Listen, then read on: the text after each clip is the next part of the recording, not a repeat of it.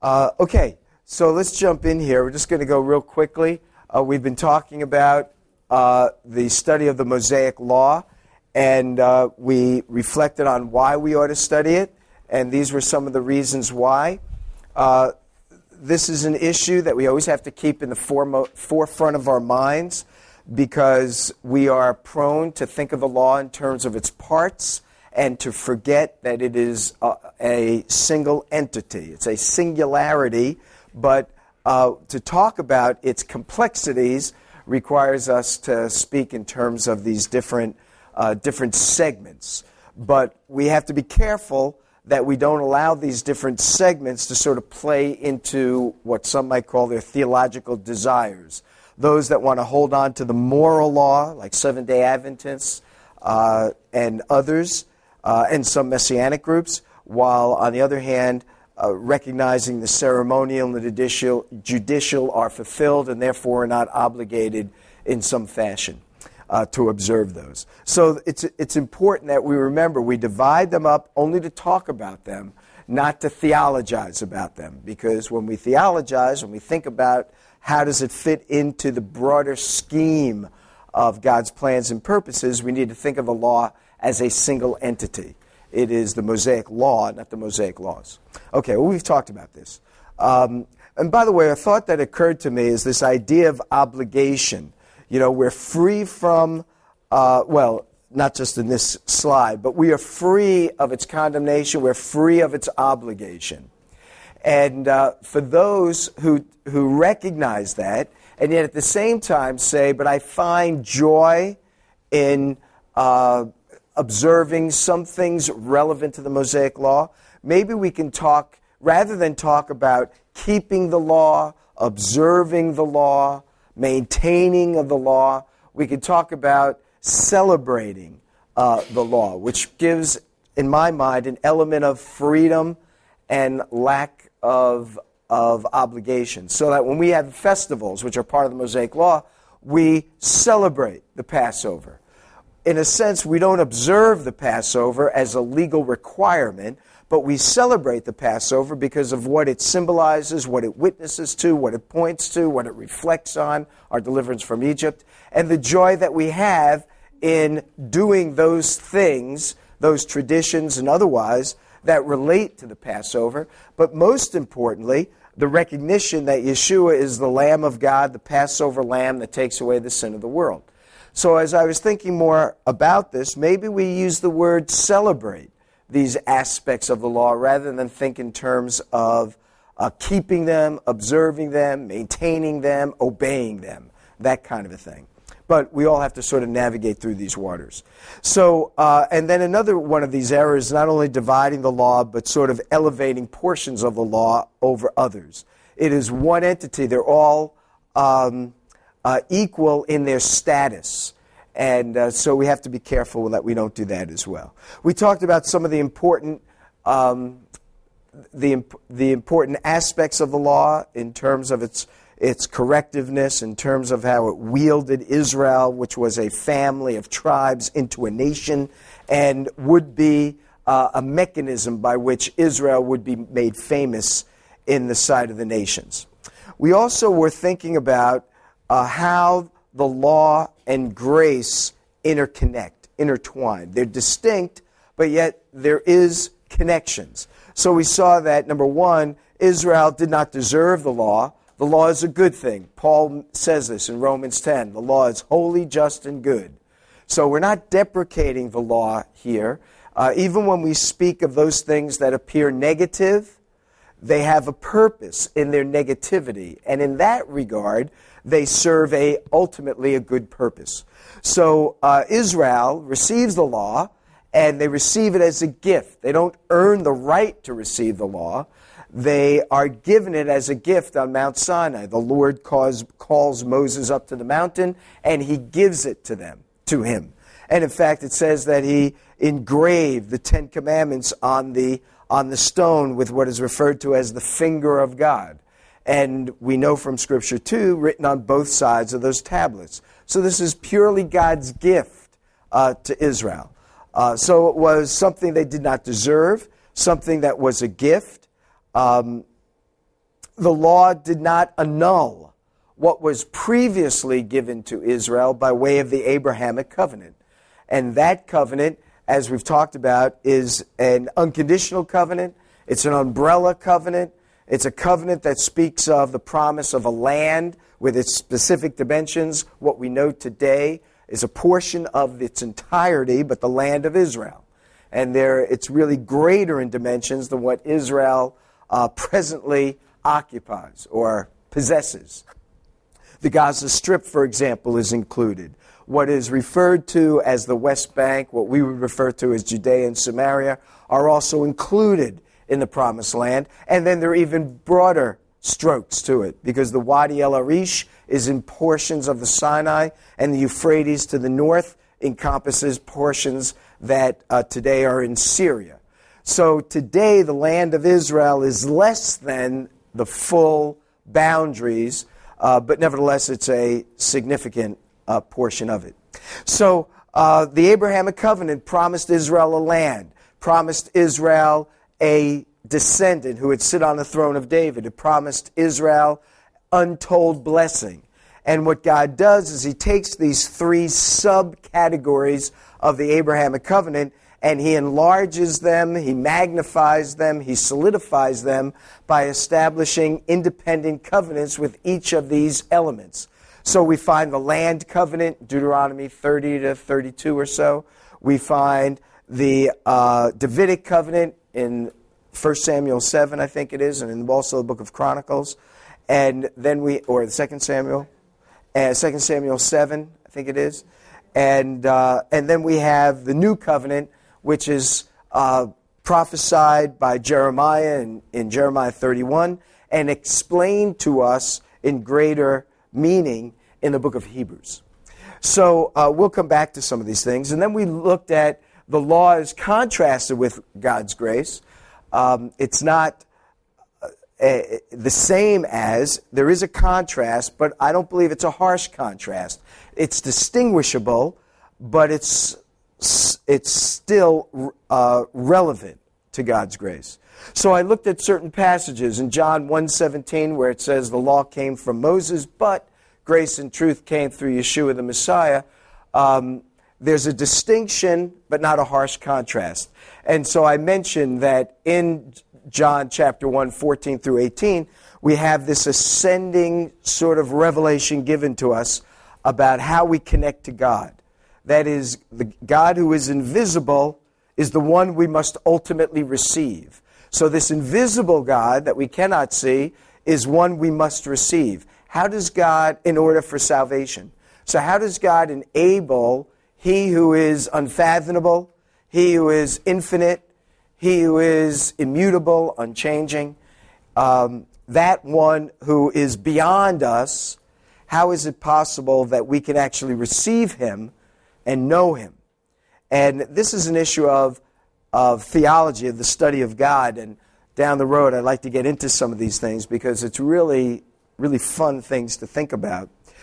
But uh, our God, who is invisible, also is a God who has made himself known and made himself visible.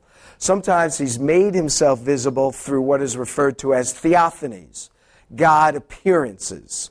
And so these appearances of God are means by which God is condescending to our limitations to make himself more readily perceptible. So, for example, the uh, pillar of fire and the cloud by day, the pillar of fire by night, the Shekinah glory is a theophany. It's a manifestation of God. Some have said a manifestation of God in a localized uh, place. So there is the Shekinah glory. It's a way, it's a small way in which God, who is invisible, becomes visible to us. Um, sometimes, for example, when Moses sees the bush that is burning, but is not being consumed. Um, God is manifesting his presence there.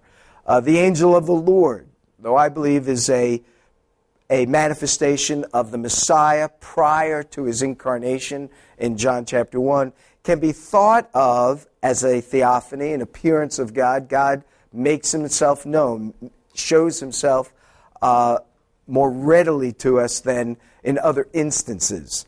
Um, he makes himself known through dreams and visions sometimes as well. And we read in book of Daniel different things of that sort, and different ways in which he is perceived, seen. Uh, but he is invisible. And yet he revealed himself in the law, which is a good thing. We learn of his character, we learn of his, uh, his mannerisms, we learn of what he values and what's important to God, and therefore ought to be important to us. So he revealed himself in the law, but more fully, John tells us, and most fully, he became one of us. And he took on human form. And now the invisible is purely visible. And somehow there is God walking among us. Um, and so the arguments for the deity of Messiah are, uh, are clear. You know, individuals bow down and worship him. He never says, you know, don't do this. I'm a man like you, as though, although uh, angels do do that, but not uh, Messiah. Yeshua accepts that worship. And he does the kinds of things that only God can do, such as he forgives sin. And that's what raises this big question, you know. Uh, only God can forgive sin. You're blaspheming because now you're claiming to be God. And they at least understood what Yeshua uh, was meaning to do. But he became a man, and thus he is revealing God in a more clear way. And so in Yeshua, verse 14, we see God. We don't see him in all of his glory, as it were, but the glory of God, the reality of God, is there uh, manifested in Yeshua the Messiah, who is the Word, who is with God, who is God. And thus, in verse 14, uh, in Yeshua, we, we see God. Now, we can't uh, scrutinize many of these things further than that. And there is a danger in pushing the limits too far in terms of what it is we, we understand and uh, arrive at. But therefore, God came to give us grace so that we can receive His grace, and in receiving His grace, we receive Him. And so Yeshua is the ultimate means, the ultimate mechanism by which we see God, experience Him, are forgiven by Him, and experience uh, and experience His grace. broken down into. Uh, I think they're distinct. I think they're different. Uh, I don't know if we can, if I'm prepared to state a principle about the Shekinah glory as such, but Shekinah means dwelling. So the Shekinah glory is the dwelling presence of God. And, okay, so what do we mean by that? Um, it's hard to say exactly what we mean. We have a sense of it. Uh, I'm sort of leaving things a little hazy because I don't want to go down that road because I want to stay in the issue of the law. But for the most part, we see that uh, the Shekinah glory was God's presence among Israel in leading them through uh, the wilderness and or through the desert. And while that's true, at the same time, God is meeting with Moses and he's speaking to Moses face to face, intimately, personally, and directly. And Moses is relating God's revelation to, to the people. So I don't want to say it's the Shekinah glory is all that there is to the manifestation of God. I'm not suggesting that. But I am just trying to address the issue of God who is invisible has made himself known. In John, the focus is he's made himself known in the law, and then he's gone a step further to make himself known in a human being, Yeshua of Nazareth. And therefore, in Yeshua, we see God, and God has done this so that we might receive the fullness, the fullness of his grace. And of course, he says, those who receive this, he's given authority uh, to become the children of God. So uh, we looked also in the Gospel of John, where we saw, while the contrast is there, it ought not to be seen to be harsh, um, because in the law there's a revelation of grace, and in the law there's a revelation of truth. And so these are instances where Yeshua makes reference to the law as having give, given pointers, evidence, uh, witness to things that have to do with the life of Messiah. And so uh, John 3.14, we took a look at that. John chapter 5, verse 46, and uh, with the s- snake lifted up in the wilderness. And uh, in John chapter 6, verse 32, where he says, the bread in the wilderness, the manna, was not the true bread. It was not the reality. It was a witness to what would be the reality. It was a pointer, it was a platform, it was a preparation, but it wasn't the reality. Similarly, the Mosaic Law is not the reality. It is preparation for the reality. It's a pointer to the reality. And we'll talk more about what it is, but you can see how the stage is sort of being set uh, when we look at these passages in John. So, the meaning of John chapter 1, where he says the law came through Moses, grace and truth came through Yeshua, is that the law was not the reality or the embodiment of grace and truth. It was a witness to it, it was in preparation for it, it was a leading into the fullness of grace and truth. Yeshua alone is the fullness of or embodiment of grace and truth. The law was a witness to uh, grace and truth. That's why I say we don't want to make it a harsh contrast, but we do want to recognize there's a distinction, of course. So Yeshua is the fulfillment not the contradiction of the law. I think this helps us to understand something of what's going on in Messiah's own words in Matthew 5. It came not to destroy the law, but to fulfill it. So he's come not to contradict it, um, but he's come to be the full embodiment of it. And we'll come to the Matthew passage. I just want to lay some foundations for us to get there. Now, in Romans chapter 6, we saw that these three passages speak about the relationship of law to grace. In Romans chapter 6, and this is where we, we were uh, in. So if you have your Bibles, you can turn there because in, in this passage, in verses 14 and 15, Paul writes, For sin shall not be your master because you are not under law but under grace. What then? So, what does this mean? That we're not under law but under grace. Does it mean that we should sin because we're not under law but under grace? He says, by no means, because we have died unto sin when we invited Messiah into our lives. We died with him.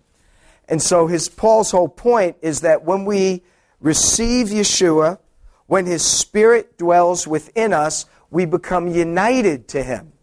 And this is one of Paul's big uh, theological truths that we are one with Messiah. So his most common prepositional phrase is the little uh, is the word en Jesus, in Yeshua, in Jesus, in Messiah.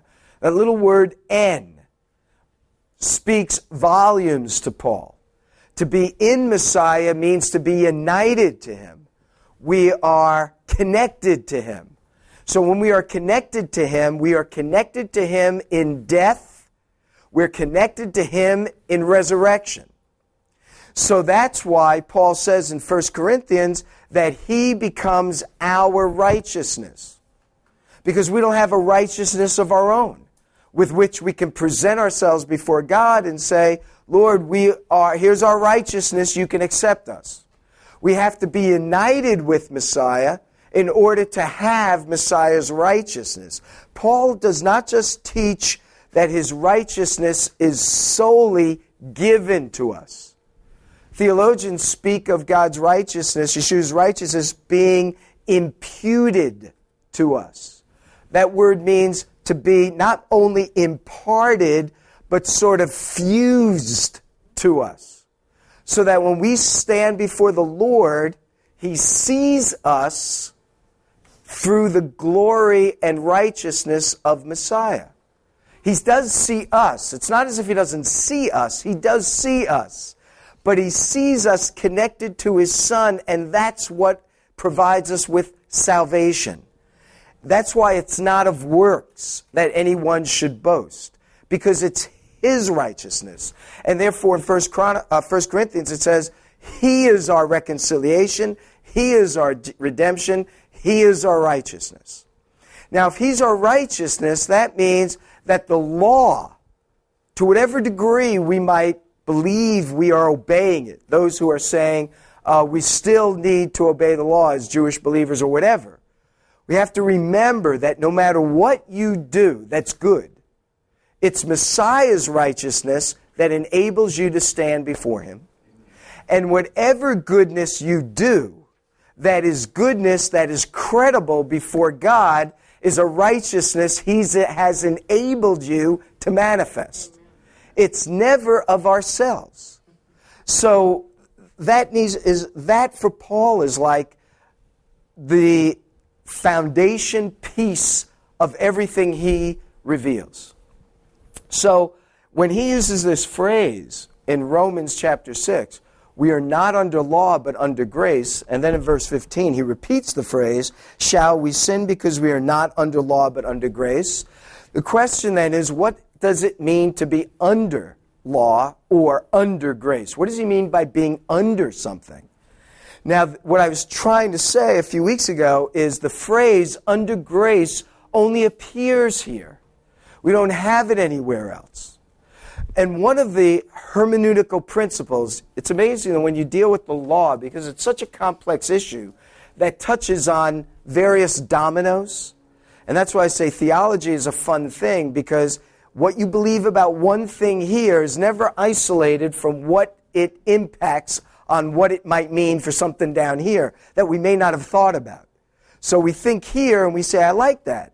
And then as we think about it further, we say, uh oh, it hits this domino that I also like. I can't have both.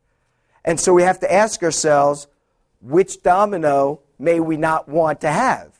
Maybe this domino that we wanted to have all along, we say we don't really want. Or maybe this idea that we had is not the right idea. So uh, when we think about these phrases, you know, we can sort of just use our own common sense under. But remember, the Bible is written in Greek and Hebrew, and of course, portions in Aramaic. So, if we're going to try to understand these words, we need to have a sense of what the Greek might mean here. Now, the reason we need to have that kind of an understanding is because you never have in language a one to one correspondence between words. The word, for example, I was preaching last Saturday, last Shabbat, on being a peacemaker. The Hebrew word for peace, translated peace in English, shalom, doesn't mean peace the way the English word peace is oftentimes understood. So, what word do we use? It really means to be whole, to be well, to be full, to be healthy, to be wise, to be good. You know, what word do we use if we have to use one word? And so we like the word peace because if we think about being, at, being whole, being well, being full, the result is we have a sense of peace, of rest, of things being right. But it doesn't mean peace in the sense of the absence of war. Shalom is not a negative word. So if we say being at peace means you've signed a peace treaty, therefore you're not in conflict, you're not enemies, that you're talking about what it is not. And when you use the word not, you're, you're telling us this is a negative word. Nothing wrong about negative words.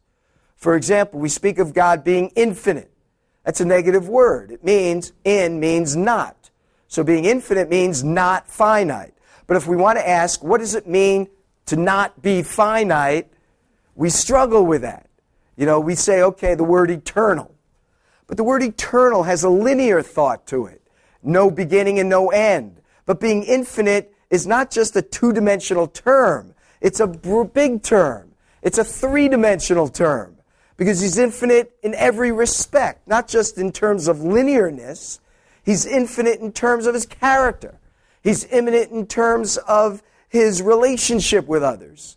Um, so infinite, C, infinite or infiniteness is bigger than just eternal. If we're thinking of eternal as no beginning and no end.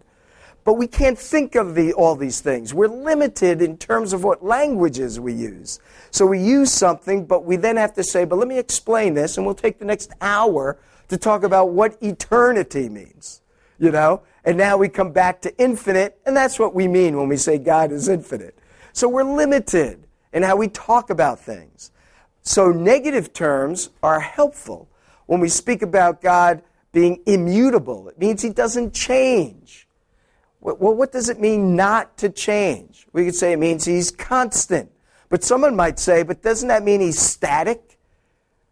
And we say, well, well, but being static means there's no development. God doesn't develop in the sense of growing, but he does reveal more and more. He does do different things. This is not the only thing God is up to. But I say the, this, I mean, this universe is probably, I mean, we don't know for sure because the revelation of the Bible deals with this universe. But are there other things God is doing that He hasn't told us about? And if He, if he is, that wouldn't disturb us, would it? I mean, after all, He can do what He would like to do. That's consistent with His character. But again, we're forced to a limitation. So when we speak about God being immutable, not changing, what we're really talking about is God can always be trusted because he's not going to say one thing and do something else. You know, unless it's for our benefit. Like in Jonah, I'm going to judge the city in 40 days. But then they repent. You know what? I'm not going to. So there is a, dare I say it, a change. But it's a change for our benefit, you know, and for the people's benefit. We don't want to go down that road, but I'm just saying that terms are funny things. So when we use the word under, we might intuitively think, I know what that means.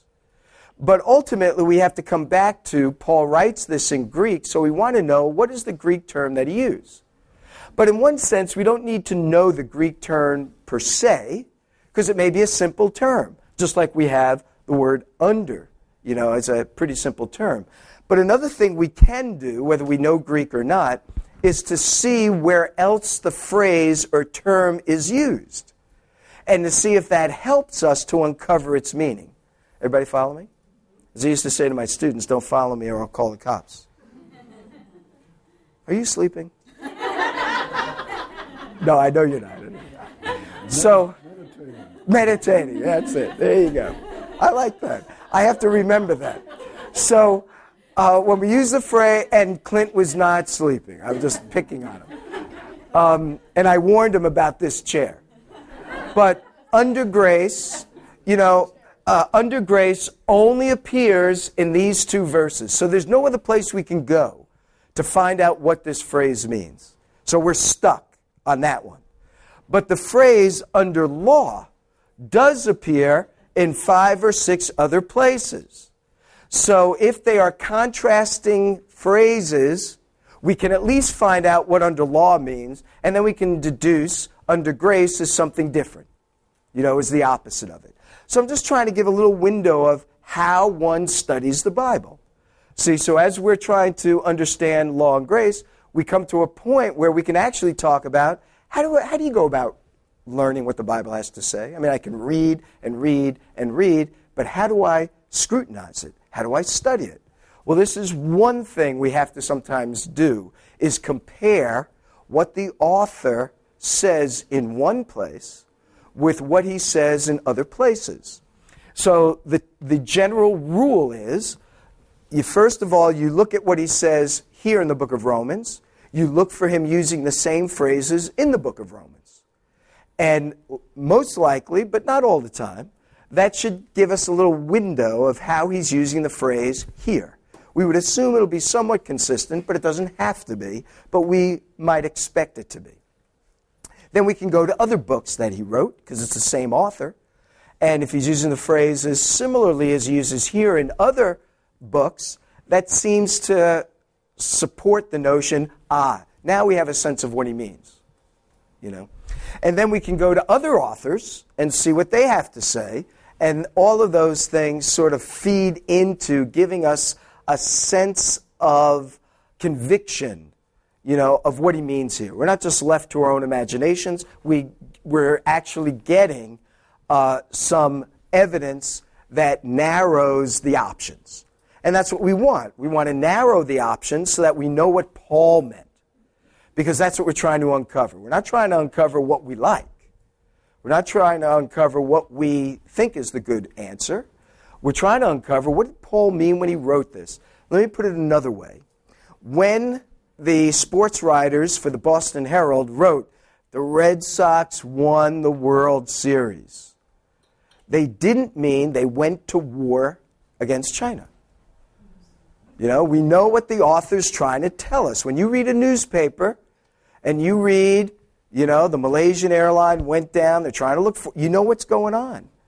Similarly, we have to believe Paul had an idea in mind that he was trying to convey, that God, through the work of the Holy Spirit, was guiding him to convey. Now, the process by which that takes place is a whole other conversation of the story. We don't need to get into that. But it's important in light of some of the questions that were raised. If we believe that the Bible is the inspired, God breathed, God produced Word of God, it doesn't matter where we go. You know, it doesn't matter who the author is, whether we know him or not. If all Scripture is inspired, God breathed, God produced, all of it is ultimately God's work. And that's interesting because in the, in the New Covenant Scriptures, sometimes you'll read, a writer will say, the Holy Spirit said. And they'll quote something David wrote in the Psalms. Sometimes the New Testament writer will say, and David said. And what we're finding out in these phrases is that the writers of Scripture, though attributing the work to David because he wrote it in the second instance, ultimately, God was working through David as revealed in the first instance. So we can say, you know, God said, um, though I walk through the valley of the shadow of death, I will fear no evil. We can say God says that. We could say David says that because David wrote it. So um, all Scripture is inspired by God. So what Paul is saying and I'm looking at 2 Timothy 3:16, what Paul is saying is everything that we consider to be scripture with a capital S, being God's word, has been produced by him. Now, Paul may very well be thinking primarily, although there's no indication of this, the Hebrew scriptures. But it doesn't matter what he's thinking. Once it is written, as God's revelation to us, it can be bigger than what Paul may have been intending initially, if the text itself will allow us to understand that. So when Peter writes that prophets of old prophesied as the Spirit directed them and uh, moved them, is the phrase that's used in English, as he moved them. It says they wrote things they did not understand. So, whatever they understood by what they wrote, God understood something bigger in the, or God was conveying something bigger that would take on clarity as for later readers as the more and more of God's word would be uncovered. But what I'm concerned about is when we don't like something that is revealed in one part of God's word, it hits a domino we don't like, and we punt by saying, but that was written by an author, we don't know who the name is, we don't know who he is, and somehow depreciating this portion of God's Word, now we have a bigger problem than merely the meaning of a text. Now we're raising questions to a more foundational issue, and that is what is the Word of God made up of? So we can only push these things back so far we're assuming here that all 27 books of the Brit Hadashah, as we know them, is inspired by God and is the Word of God. So it doesn't matter where we go. But if we're going to raise that question, now we're raising a more foundational question that requires a whole other kind of, another kind of reflection. And it's in that instance, it's not really fair because Paul is the architect. He's the one who's explaining to us the nature of the new covenant. When Messiah came, as revealed in the Gospels, he comes, as Paul writes, he was born under the law, as we'll see. Uh, was that Galatians 3 or so? Or Galatians 2? He was born under the law. So his conversation is going to be about the Mosaic Law Covenant era, if you can call it that. It's Paul who comes on the scene after the redemptive work of Messiah that inaugurates, or I should say, doesn't inaugurate, but who explains to us, who gives us the theological explanation of what the new covenant is about. So now you ask, when was the new covenant started? Remember, we said we've got the Abrahamic covenant, we got the land covenant, we have the Davidic covenant, we have the new covenant. When does it start? When does it get ratified? That's the technical phrases that are used for covenant, covenants being established. And we learn that he ratifies the covenant at Passover because he says, This is the blood of the new covenant, which is poured out for the remission of sins. Drink all of it. So we know that he acknowledges the inauguration of the new covenant at the Passover the day before his death because all covenants are ratified by blood. And the new covenant is ratified by the blood of Messiah. So the Passover, anticipating the Lamb of God sacrifice, is stated by Yeshua when he raises the cup. All, all the gospel writers say the same thing. This is the blood of the new covenant. He's not just talking about the cup, he's talking about what the cup symbolizes, which would come to fruition the next day when he would be put on the altar, the cross, and then would be raised. Once that takes place, the new covenant has now started. The previous covenant has come to an end, which is the Mosaic Law, and is fulfilled. And the empowerment of the Spirit of God is made available. Now, there's a transition period. The new covenant is ratified at, his, at the death of Messiah, but he still, in his resurrected state, appears with the disciples for 40 days.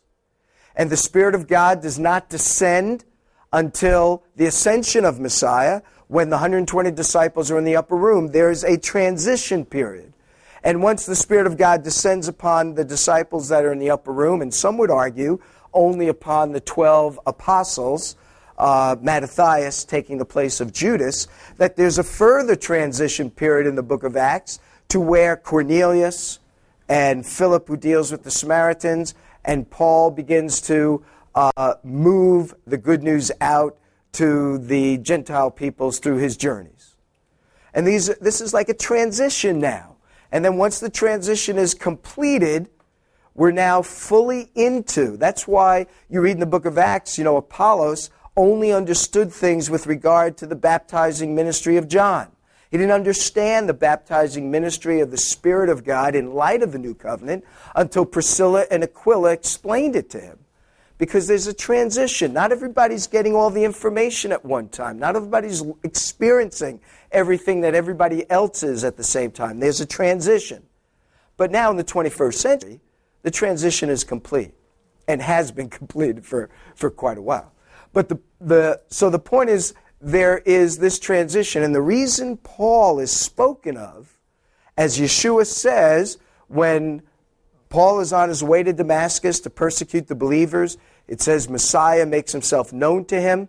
And then he, he, the Lord tells Ananias, I'm sending a real special person to you.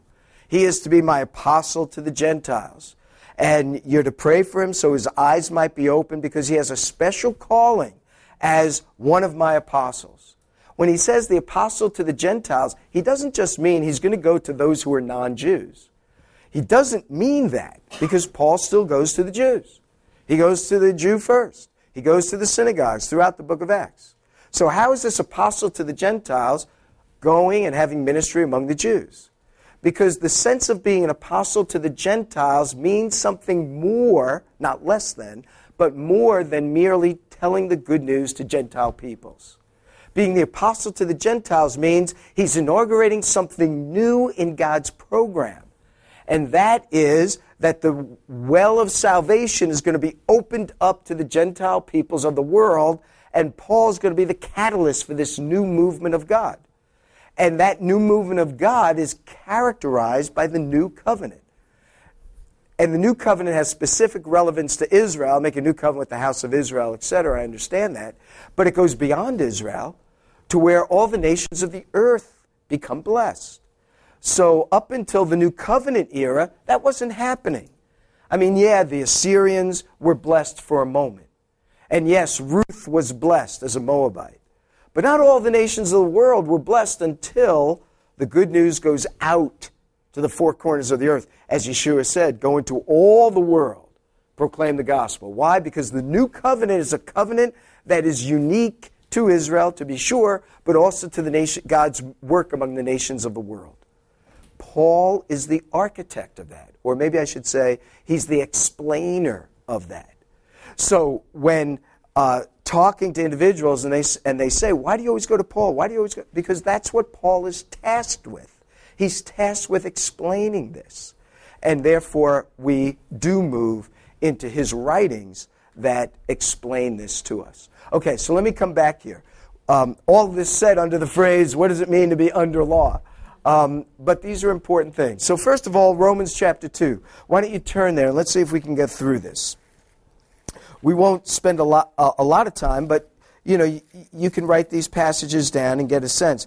In Romans chapter 2, verse 12, Paul writes, All who sin apart from the law will also perish apart from the law, and all who sin under the law will be judged by the law.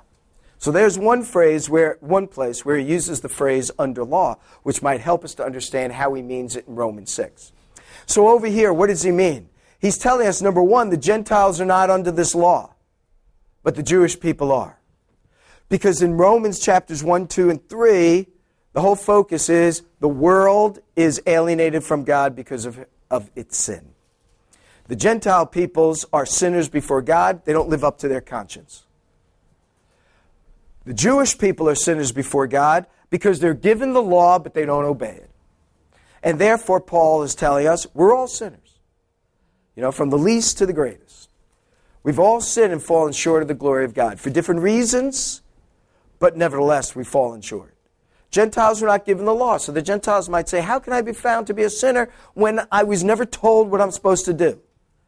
And God says, Because in your mind, in your heart, you know what's right, but you don't do it.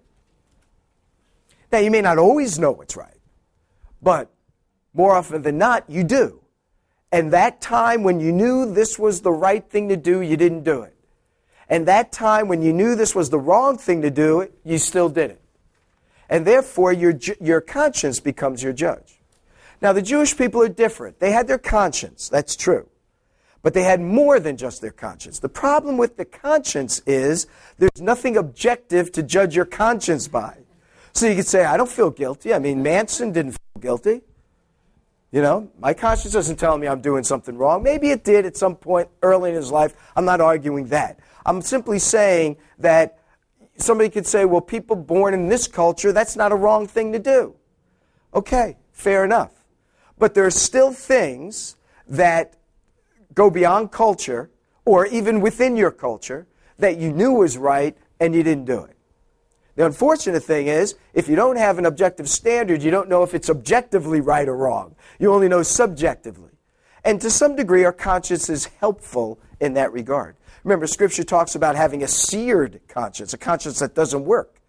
So a conscience that works will work in some instances. And when it does, we're still found to be sinners. I find the conscience to be likened to guilt. You know, guilt's not a bad thing. I know that when we go to psychiatrists and stuff, people tell us, don't feel so guilty. You shouldn't, you know, you're, you're, you're destroying yourself. But guilt to me is like pain. None of us likes pain. But if we didn't have pain, our bodies would get hurt, right? It's because you feel pain when you put your hand on a hot stove that you move it away as quickly as you can. If it wasn't for pain, you'd be like lepers that can't feel. And because they can't feel, they hurt themselves. And before long, their fingers are falling off. They become stubs and they can't be, be used. Or if you're a physical person and, you know, it's this, looking at Angie regarding to dance, you know, you twist your ankle. If you don't know you twist your ankle, you can keep dancing on it. Next thing you know, you've now broken your ankle. You've done greater damage. Pain's a positive thing. Though we don't like how it feels, it tells us something's wrong. Guilt is like that. Sometimes guilt's a good thing. There's a bad guilt. We feel guilty for things we shouldn't, I understand. But guilt generally is a good thing. It's telling us, don't do that. You know, this is bad. And if we keep violating our conscience, after a while, our conscience becomes seared. and then we do things that are really bad and we don't feel anything. But it's better to have something that can stand outside of our conscience to tell us, you should be feeling bad about this. You know, that's what the law was to Israel, in a way. The law gave now Israel, not the nations, it wasn't given to the nations, it was given to the house of Israel at Sinai. And in giving to Israel, it gave them an objective standard by which they can now measure right and wrong. If it wasn't what God wanted, doesn't, doesn't matter. For example, this, is, this was my point, trying to make my point last week, Mark, is that eating a pig, forgive me, you know, and I'm not advocating you eat it or not eat it. But in the ultimate scheme of things, the pig is not a better animal than a cow. They're just two separate animals. But if God says, for whatever reason, whether it's health or not, if God says, I don't want you to eat this, even though you and I may say, but what's wrong with eating that?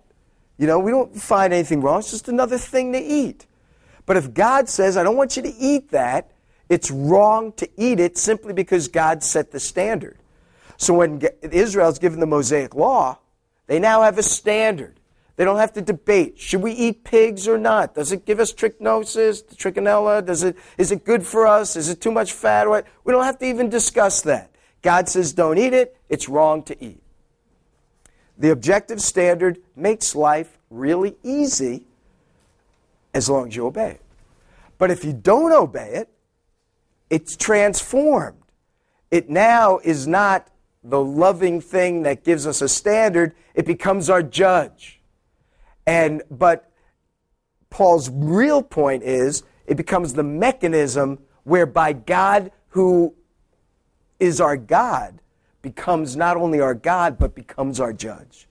Because now he looks at us and says, I gave you this, you didn't obey, you didn't live up to it.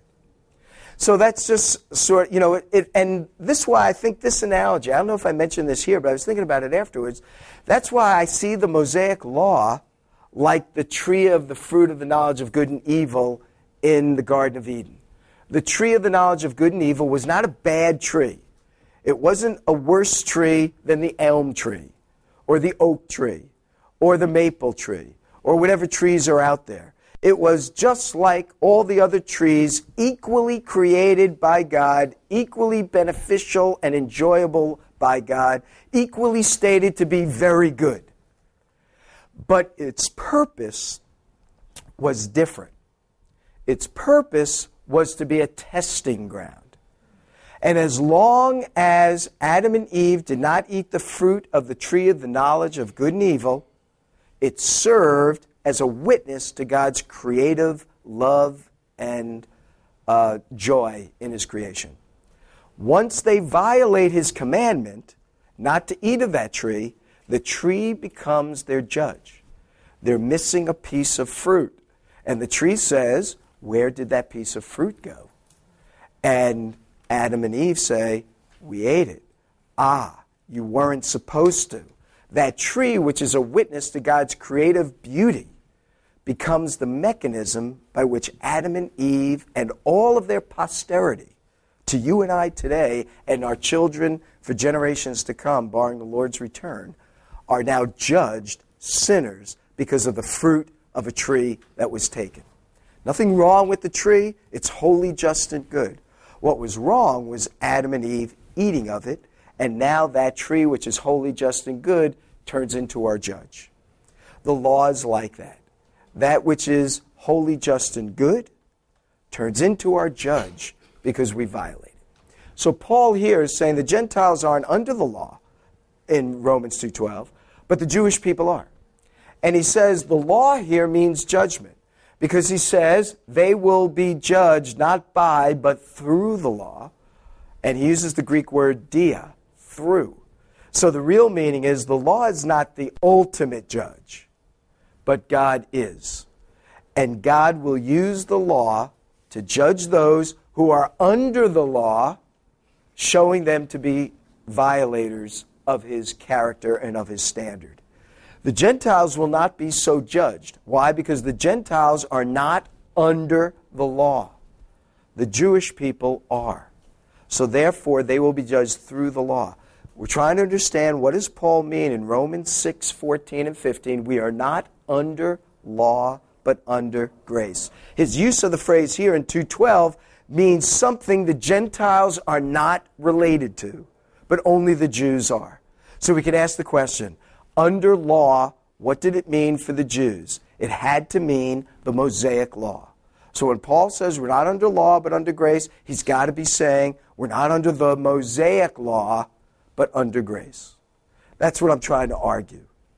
And one of my uh, means of arguing that is how Paul uses the same phrase here in Romans 2:12. It can't be understood, in, in my view, in any other way. Now, I said before the word law in Hebrew, uh, Greek is the word nomos. And because in the first, second centuries, there wasn't a word for legalism, we could talk of legalism that has nothing to do with the law, right? We could talk, say, in some churches where they say, unless you refrain from smoking, gambling, any other bad things you want to list, playing cards. I was dancing, right? I was at a, I was I was in a church early on. No dancing, no smoking, no playing cards, no mixed bathing. Right? You know? Now, what are what are those things? Those things are legalisms, right? Now you're measuring your faith by the things that you're doing. You're becoming legalistic. And uh, so forth, but you know, I have good memories of that place because it led me to faith, you know, and other wonderful things.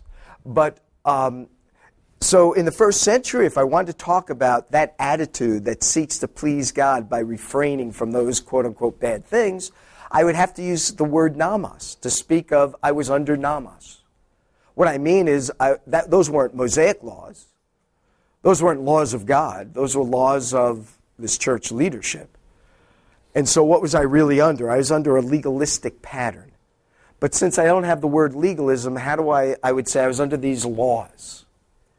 And now you don't know what I really mean yet, you know, because you would say, oh, he means the laws of Moses. No, I didn't mean the laws of Moses. I meant the laws of this church. So, oh, so you don't mean law in the same way you mean the laws of Moses. You mean these legalistic rules. Yes, that's what I mean. So some would say in Romans 6, 14 and 15, we're not under legalism as a means of pleasing God. We're under grace by which we are made right with God by his acts of grace. Follow me? I'm arguing if we use our common sense, we might conclude that. But if we look at how Paul uses the phrase under law in other places, he doesn't use that phrase to denote being under legalism. He uses, at least in Romans 2.12, to speak of the Mosaic law and not just legalistic tendencies that one might have. So the law in this passage, Romans 2:12, means condemnation for those who have it and do not obey it. So it's no good having it if you don't obey it. And people will not be condemned not because they have the law or not, but because they have sinned. So Paul is saying if you have the law and you don't obey it, you'll, you'll be judged by the law. And the reason you're not obeying it is not because you don't value the law or because you don't think the law is important, but because you are a sinner. So now he's telling us something else about the law. The law is weak. It is has its limitation. And what is its limitation? Most seriously, its limitation is it cannot empower people to do what they need to do to be pleasing to God. That's the problem with the law, or one of the problems. It tells us what God wants, but it doesn't help us to do it.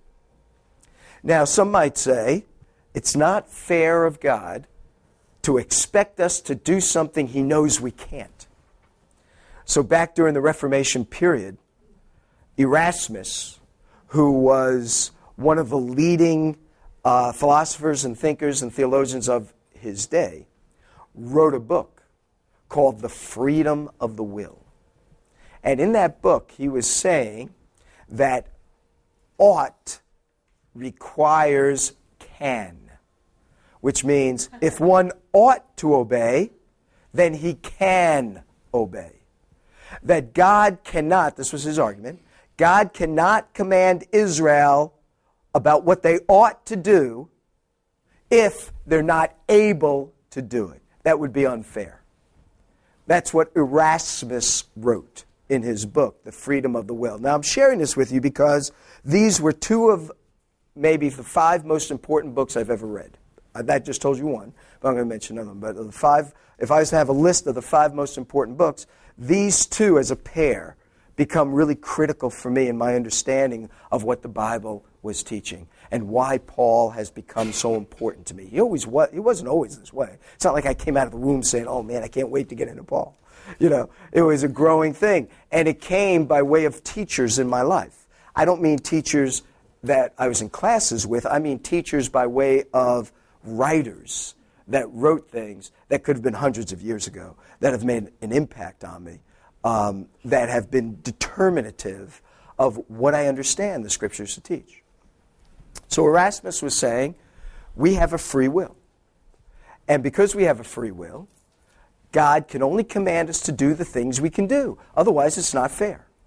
Ought, must, require, can was his major line.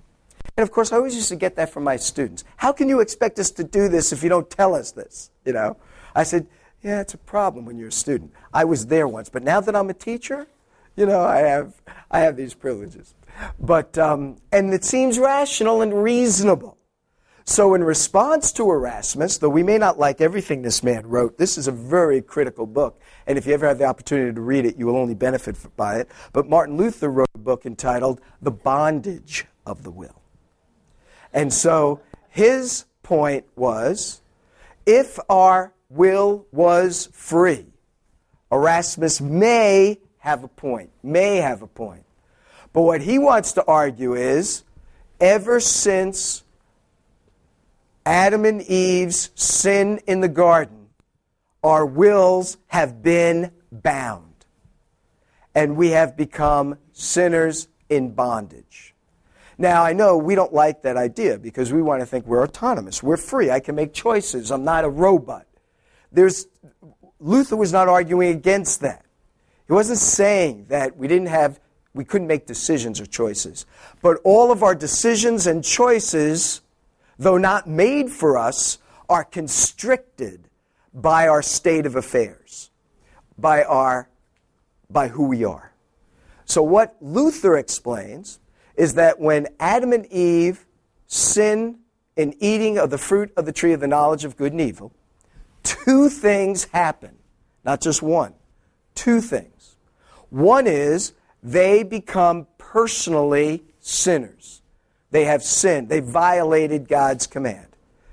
But secondly, they not only are personally sinners, they have become sinners. That is to say, their very nature is now marred. And they are no longer free in the fullest sense of the word. What we talk about today is the distinction between personal sin and original sin. Personal sin are the sins you and I commit. I point at you because you sin more than me. not true, not true. Just, just a little levity, just a little thing here, because I know things are getting a little heavy. Personal sin are the sins we commit personally.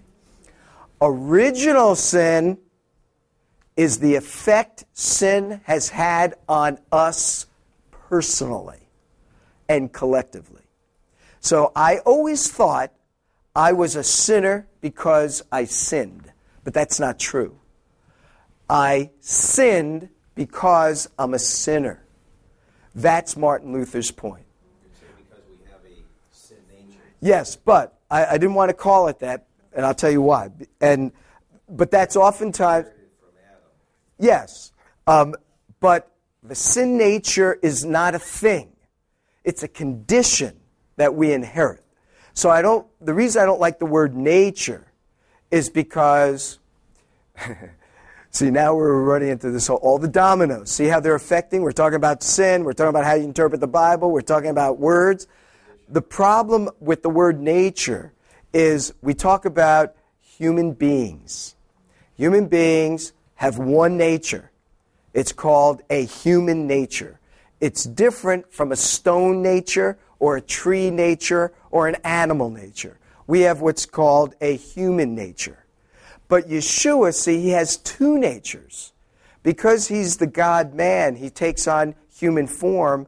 He has a divine nature and a human nature. Now, the problem with you and I is we have a human nature that has been affected by sin. That's why I don't want to call it a sin nature. We have a human nature that has been marred by sin. Yeshua has a human nature, but it's not been marred by sin. So Yeshua has two natures, we have one. Because Yeshua has two natures, he has two wills, whereas you and I have one. He has two wills because he can say things like, When are you going to return? And the Lord says, It's not for me to know, only my Father in heaven. Well, you say, Now, wait a minute. If Yeshua is God, how can he, doesn't he have to know everything? And the answer is yes. As God, he knows everything. But because he has two natures, he can respond to anything through either one of those natures. So if he decides to answer your question by way of his human nature, which by nature is limited, he can say, I don't know. But on the other hand, if he says, I will not entrust myself to any man because I know what's in all men, all men, human beings. He's now responding out of his divine nature, in which he's omniscient, he knows everything. Now, all of us accept that. I know right now you're saying, wait a minute, you can't just cut and parse like that. But we all do it. Why? Because don't we say Yeshua died on the cross? How does he die? He dies because he's taken on a human form. He can't die as God. He can only die as a human being. Now, there may be some debate here, and we don't want to go down that road to drive us into heresy, but the point is, because of his humanity, he can eat, or he has to eat. He can get tired. He can say to the woman at the well, I, uh, or on the cross, I thirst. He can say to the woman at the well, I'd like some water because I'm thirsty. He can go to sleep in a boat because he gets tired. But God never gets tired. He never gets thirsty. He never gets hungry. So Messiah can respond to things by either nature because he has two of them. And he can respond to those things because he has, a, but he only has a single will. He can only do what God would have him to do. So when he responds through his human nature, he can only respond sinlessly. When he responds through his divine nature, he can only respond godly, which is another way of saying sinlessly. One's just a negative way of saying the other, right? If you're sinless, you're like God. Being like God means you're godly. So he has two natures, one will. You and I are just the opposite. We have one nature, a human nature. You try to fly, you don't have a bird nature. You can't fly. You know? You and I have one nature. But once we've come to know the Lord, we have two wills, as it were. We have a will that can operate out of the effect or the work of the Holy Spirit on our lives, and we can respond to Him properly, or we can respond to Him out of our marred nat- or respond to things out of our marred nature, which means we will sin. So now back to the question of our will is bound. I say that we have our will is in bondage because when Adam and, Adam and Eve sinned, we all became sinners. When a child is born, though the child has not committed any personal sin, remember making distinction between personal sin and what is referred to as original sin, the sin that affects our nature. The child is born is not a sinner personally, but the child born is a sinner nonetheless. That's why that child will die. The only reason why children die is not because they sin, because they haven't yet. They die because the wages of sin is death.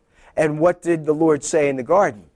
The day you eat of that tree, dying, you will die. The reason why infants die in some infants in childbirth is because they are sinners by nature and through Adam. And the effect of that marred nature is death and destruction. That's why we need the salvation of God's grace, because if it's left to ourselves, we can't get it. So when Erasmus says, ought necessitates can, Martin Luther says, ought does not necessitate can if the will is bound to sin. And so now he wants to argue the way that we are released from this dilemma. Paul says, the things I don't want to do, I do. Why is it that he doesn't want to do them? Because the Spirit of God is alive in him and he knows what's right, but he can't do it. And if he's left to the law, which he said, I'm a Pharisee of Pharisee, a Hebrews of Hebrew, blameless with regard to the law, if he's left to the law, he can't do what he ought to do because sin does not allow him to do what he should do because his will is bound by sin. So if you've never read The Bondage of the Will, uh, it, th- this will be explained a lot clearer than what I have like that. Okay, but just to just back up, does everybody get a sense of the of what it when we say we are sinners? We're not just talking about oh I lied yesterday on my income tax. We're talking about condition we are in because of the effect that we have had by virtue of Adam uh, in the garden that has rendered us all, when we come into this world, as sinners before God, even though we may not have done anything. Exactly. Yes, and that's the counterpart. We stand righteously before God because of what He's done for us in rectifying this situation that we can't do for ourselves. And I'll tell you, when I read that book, it, it freed me. You know, it freed me not to be a sinner, but not to be striving to gain God's favor. It's grace, you know? And that's what Luther's really all about, right? In Romans uh, 1 15 or whatever it is, uh, well, earlier than that, 1 8, that, he's, that he said, uh, the just shall live by faith. That was the whole thing that got Luther to see hey, it doesn't matter how many times I flagellate myself, how many times I kneel going up the steps of St. Peter's Basilica or whatever it is in Rome. Nothing that I do is going to be enough to get me right with God.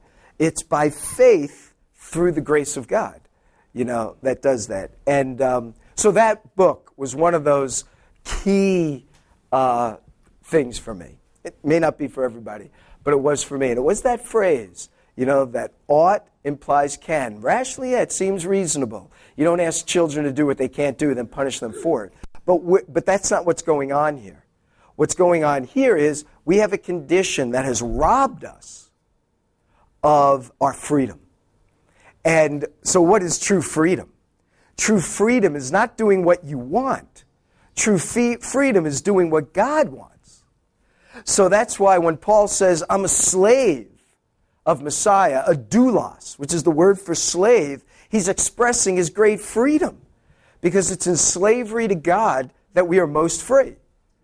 And we think that freedom is when we act any way we want, which is anarchy, which is rebellious. You know, it's, uh, it's a funny thing. And by the way, one of the examples of this, although we miss some of this, see, these are the domino effects. We say things without realizing the ramifications. When we think of angels, angels are the most free beings of all, yet they're the most limited. They only can do what God tells them to do. Yet they're the most free. You know, because prior to when angels were angels, and then there was a period, this is my understanding, a period of testing. Some of the angels rebelled with Satan. And what do they become? They become demons. Why? Because they are enslaved to their rebelliousness against God, so everything they do is what God would not want. But the angels of God, the holy ones of God, the ones that are most free, are the angels who no longer can sin. There's no more rebellion going on. They are now, this is my word, permanentized in their service to God. And as such, they're the most free beings in the universe right now. One day, you and I will be most free when we are in heaven and we no longer are affected by the very presence of sin, nor of its power, and certainly not its penalty. Then we are free completely, but you no longer can sin. It's not that you no longer will sin, you no longer can sin because your sin nature is gone. You know? So, now one last thing. Here's a domino effect just to show you. So, you ask the question when Yeshua was tempted by the evil one, could he have sinned? And the answer is no. He can't because he does not have a sin nature. And because he is God come in the flesh, he can't sin. It's not that he was not merely able to sin, he was not able. It's not only that he was able not to sin, he was not able to sin. And that's what you and I will one day be. And when we are, we'll be most conformed to the image of Messiah and we'll be most free. Isn't that doable now? Yeah, um, that's great. we didn't, here's another, the dominoes are starting to multiply, right? I just didn't want to go down everything. Let me suggest a couple of things. The word temptation and test are oftentimes used interchangeably, but they're different. When the evil one tempts, I would use, I wouldn't necessarily change the words, but the meaning is to lure to sin. When God tempts, such as Adam, uh, such as Abraham, the purpose is not to lure to sin because God doesn't do that. James tells us that. God does not tempt any man. But it doesn't mean he doesn't test people which means to uh, set up so as to prove the person. For example, Job. He allowed Satan to attempt to lure him to sin, but from God's perspective, it was an opportunity for Job to demonstrate or prove his loyalty to God and his righteousness. Because God says he's the most righteous man in all the earth. So from God's perspective, testing is meant to demonstrate something good. And from Satan's perspective, it's an attempt to lure to sin. Now, in the case of Yeshua, as the writer to the Hebrews says, he was tempted in all points like we, but did not sin. So it doesn't mean he was tempted every way you and I are tempted. Just as it doesn't mean we are tempted every way he's tempted. For example, when was the last time you were tempted to turn stones to bread? Probably never. You know, why? Because you can't do it. So Satan's not going to tempt you to do something that's impossible for you to do. So similarly, but Jesus, because he's God, he can turn that stone to bread for a personal need he might have.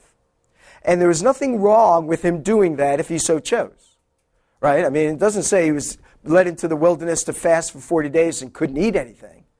I mean, he was led into the wilderness to be tempted of the evil one. He chose to be in a state of fasting and devotion and dependency upon God. The reason it was a sin for him to turn the stones to bread was not because turning stones to bread is a, a bad thing. He's going to turn rocks to water. He's going to bring water out of rocks. He's going to bring manna from heaven. It's not wrong to do these miraculous things, but it's wrong when Satan says to do it. You know, so he's not going to obey him. But back to the point. I understand, this is my understanding, that when it says he was tempted in all points, it doesn't mean he was tempted in the same ways you are. He wasn't tempted to take heroin. He wasn't tempted to do drugs. He wasn't tempted to have illicit sexual uh, relations. Uh, those kinds of temptations might be temptations some of us or all of us have had. Those are not the kind of temptations he had. The kind of temptations Messiah had were temptations that had to do with his calling and his purpose. If you bow and worship me, I'll give you all the kingdoms of the world. Because they rightfully belong to him, Satan saying, I'll give them to you. He certainly could give it to him, I believe, because he is the prince of the power of the air. Now, there may be disagreement on that point, but that's my understanding. But when he says tempted in all points, I think what he means is he was tempted through the same avenues through which we all experience temptation, and John seems to indicate there are three in John, I think it's chapter 2, verse 16 or 316, it says, he talks about the lust of the flesh, the lust of the eyes, and the pride of life. So when you think of the lust of the, that's King James, I think, lust of the flesh, eyes, and the pride of life, those are the three gateways, let's call them that, through which all of Satan's temptations come. So in the Garden of Eden, Eve saw the fruit, lust of the, of the eyes, saw that it was good for food, lust of the flesh, and could make one wise, pride of life. When you look at Yeshua's temptations, same three gateways. Turn the stones to bread, lust of the flesh, showed him all the kingdoms of the world, the lust of the eyes, said, Jump from the pinnacle of the temple, and everyone will worship you. That's what he came for, the pride of life. So he was certainly lured to do all those things, but he couldn't do them. And now you would say, well, then why did Satan do that? And I would say, because Satan is not omniscient, he doesn't know everything. And he may very well have thought, and most likely did, that he could get uh, Messiah to sin. What his temptations reveal is that he didn't sin, but I would also say that he couldn't sin. That I believe that happens when we're in the presence uh, of God and we're delivered completely from the presence of sin. We still live in a fallen world. We still bear a sin nature. We're still sinners. Paul said, I'm the greatest of sinners at the end of his life. I would think at the end of his life, he'd said, I'm not as bad a sinner as I was when I first started. But at the end of his life, and Timothy says, I'm the, great, I'm the worst sinner of all. So we're always sinners until the time that we are removed uh, from sin and sin is removed completely from us. Presently, we're not culpable for our sin. Praise God for that. Uh, in other words, we're not uh, held responsible for our sin in terms of the eternal ramifications of being a sinner. We may experience, um, uh, yeah, we may consequences for sin.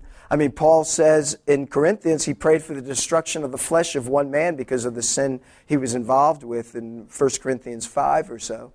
Um, and he certainly spends so much of his time dealing with dealing with sin in the congregation and dealing with sin in the lives of the people in the congregation to reveal that um, we're always having to deal with it and always having to offer ourselves as living sacrifices.